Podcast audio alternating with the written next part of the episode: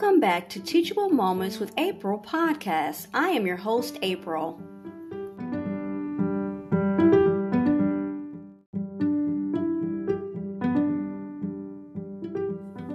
Kids Guided Relaxation Pausing to Understand Anger, courtesy of Green Child Magazine.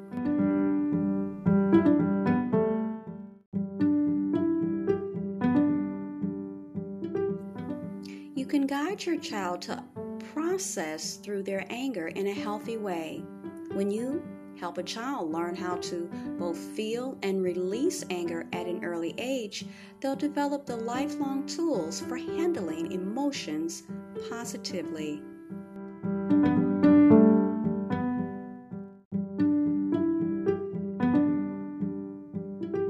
It is recommended that you do this right before bedtime or anytime that relaxation is needed.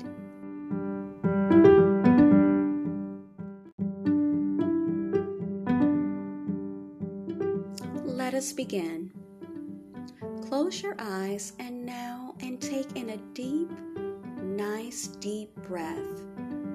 And as you slowly exhale, imagine erasing all your thoughts for a moment as if you are erasing words and pictures on a chalkboard. Slowly see all the thoughts and busyness of the mind fade away. Slowly, very slowly, watch the eraser glide over the blackboard. Allow it to relax your mind and your body.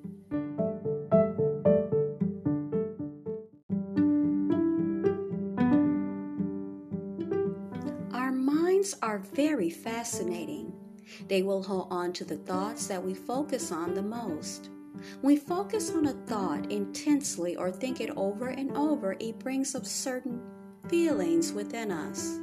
These feelings can be happiness or excitement, but they can also be thoughts that make us angry, afraid, or even sad. Feelings are never wrong or bad, and thoughts are simply things our minds think. Let's take a moment to talk about anger. Everyone feels anger sometimes. Anger is not bad or wrong, but we must be mindful what we say or do when we are angry. We can be in total control of our emotions or processing a logical response to the situation. This means we can feel angry about something, but we can still choose to think before we respond to the feeling. We can think about how our words might affect the person who hears them. We can imagine how our actions will affect others.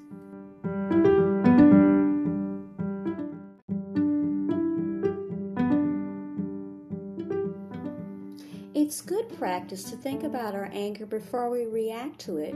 We can respond in a way which expresses our anger by choosing our words carefully. We can explain why we're angry to those who care about us and talk it out. Feeling anger doesn't mean we need to use angry words. We can express our dissatisfaction while still using caring words. Deep inside, we know that we wouldn't be angry about something unless we cared about it. So, next time you're feeling angry, notice how the anger feels and then take a deep breath. Actually, several deep breaths before you respond to that feeling of anger. When you respond, you will have thought about why you felt that way, and you can learn to better understand and know yourself. Our feelings can be a gift to us when we take the time to understand why we feel the way we do.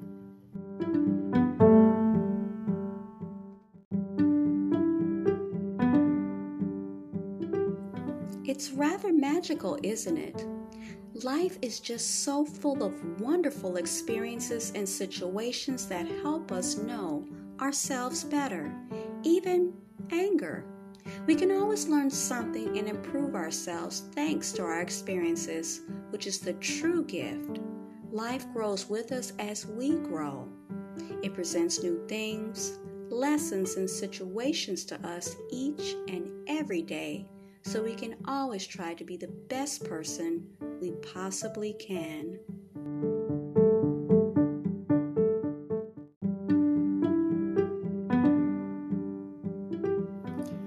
Take a nice deep breath now, and when you're ready, you can open your eyes. You've done an amazing job today learning about new ways to deal with feelings and emotions. I hope you enjoyed today's episode. Thanks for listening to Teachable Moments with April. If you did enjoy this episode, I invite you to come right back to check out my podcast and my other episodes. Don't forget to listen, add us to your favorites, and support by clicking on the link in the description. As always, be blessed and be well. Until next time.